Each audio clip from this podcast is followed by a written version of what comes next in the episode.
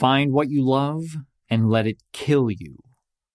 September 19th, 2013, by Mark Manson. We're all going to die, all of us. What a circus. That alone should make us love each other, but it doesn't. We are terrorized and flattened by trivialities. We are eaten up by nothing. Yes, we're all going to die. You and me and everyone else. One day, and eventually that fateful moment will come calling and take us all away. When we die isn't even really the interesting question, as once you're dead, you won't be around to care about what you did or didn't do. No, the interesting question is how we die. Will it be cancer? Cardiac arrest? Anthrax attack? Choking on a pretzel? Me? I'm holding out for parachute failure. Or maybe a plane crash. Okay, not really, but sometimes when I'm on a plane and we're landing and there's terrible weather, I start daydreaming about what a crash would be like. The oxygen masks falling, women shrieking, babies crying. Maybe I'd reach across the aisle and hold a total stranger's hand in a final dramatic gesture as we wait for the inevitable together. The earth would sweep upon us, and together we'd be slammed into eternity. Luckily, that hasn't happened yet, but it's exciting to think about. When we think about our own deaths, we typically think about the final moments the hospital beds, the crying family, the ambulances.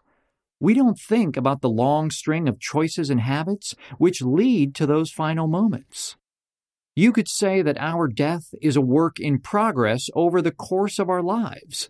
Each breath, each bite, each swallow, each late night and missed traffic light, each laugh and scream and cry and crashing fist and lonely sigh, they each bring us one step closer to our own dramatic denouement from this world.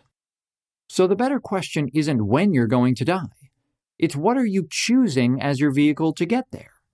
If everything you do each day brings you closer to death in its own unique and subtle way, then what are you choosing to let kill you? With passion comes pain. The title of this article is a quote from the author and poet Charles Bukowski. This entire article kind of doubles as an ode to him.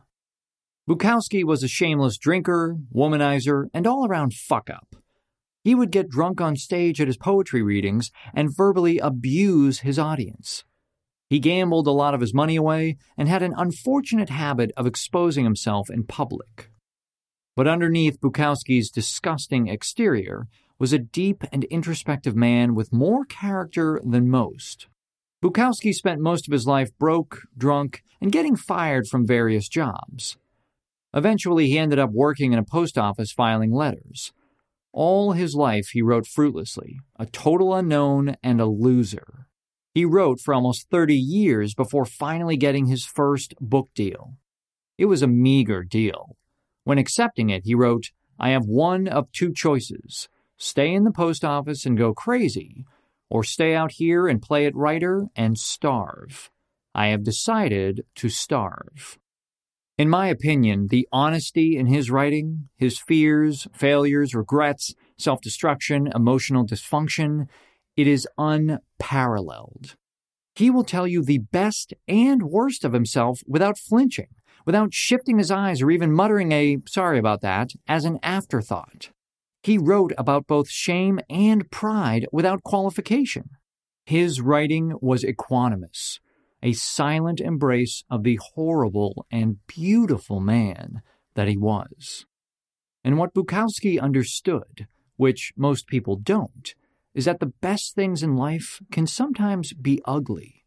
Life is messy, and we're all a little screwed up in our own special snowflake kind of way. He never understood the baby boomer obsession with peace and happiness, or the idealism that came along with it. He understood that you don't get one side without the other. You don't get love without pain. You don't get meaning and profundity without sacrifice. The concept of life purpose has exploded in popularity in recent decades. We don't just want to make money or build a secure career. We want to do something important. We want to be noticed. We want to be looked up to. Meaning is the new luxury. But like any other luxury, we idealize meaning. People believe that all you have to do is find the thing, that one bloody thing that you are meant to do, and suddenly everything will click into place. You'll do it until the day you die, and always feel fulfilled and happy, and prance with unicorns and rainbows while making a million dollars in your pajamas. But we just need that one thing. If only we knew what we were meant to do, then everything would fit into place. And while it's possible to brainstorm some ideas to help one get started, finding meaning and purpose is not a five day spa retreat. It's a fucking hike through mud and shit with golf ball sized hail pelting you in the face. And you have to love it. You really have to love it. As Bukowski said, what matters most is how well you walk through the fire. Finding the passion and purpose in your life is a trial by fire process. You don't simply wake up one day and become happy doing one thing forever and ever. Like death, it's a constant work in progress. You must try something, pay attention to how it feels, adjust, and then try again. Nobody gets it right on the first try or the 10th, or sometimes even the 200th. And then, when you do get it right, it's liable to one day change because you change. Writing is easy. All you have to do is sit staring at a blank sheet of paper until the drops of blood form on your forehead. Gene Fowler. And what Bukowski understood more than most was that doing what you love is not always loving what you do. There's an inherent sacrifice to it. Just like choosing a spouse, it's not choosing someone who makes you happy all the time. It's choosing somebody who you want to be with even when they're pissing you off.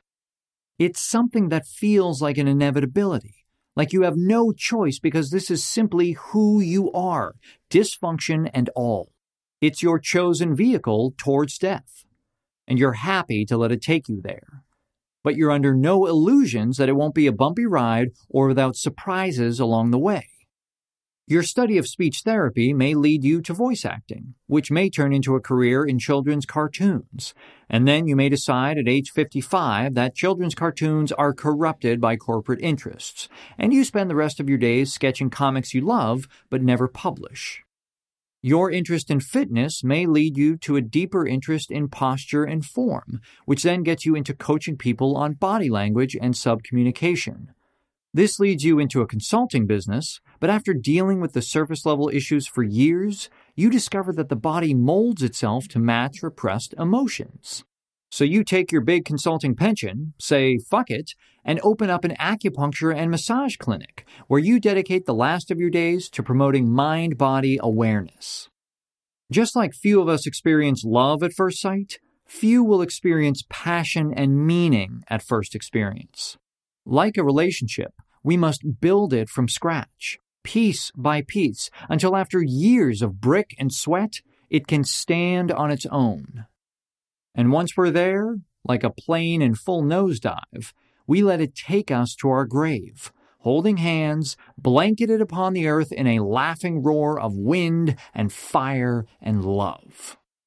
We're here to laugh at the odds, Bukowski said, and live our lives so well that death will tremble to take us.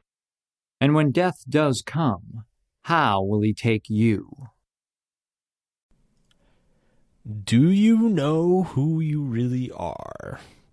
That sounds quite philosophical and cheesy, but it turns out that we're all actually pretty bad at knowing who we are, what we want, and what will make us happy.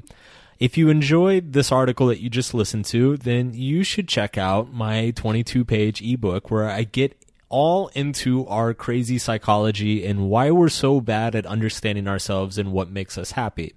So to check it out, you can go to markmanson.net slash self dash knowledge. It's uh you just put in your email, I send the PDF. There's no spam, no bullshit, doesn't cost anything. Uh, it's just a way to get more cool content to you um, if you want to learn more. So go check it out, markmanson.net slash self dash knowledge.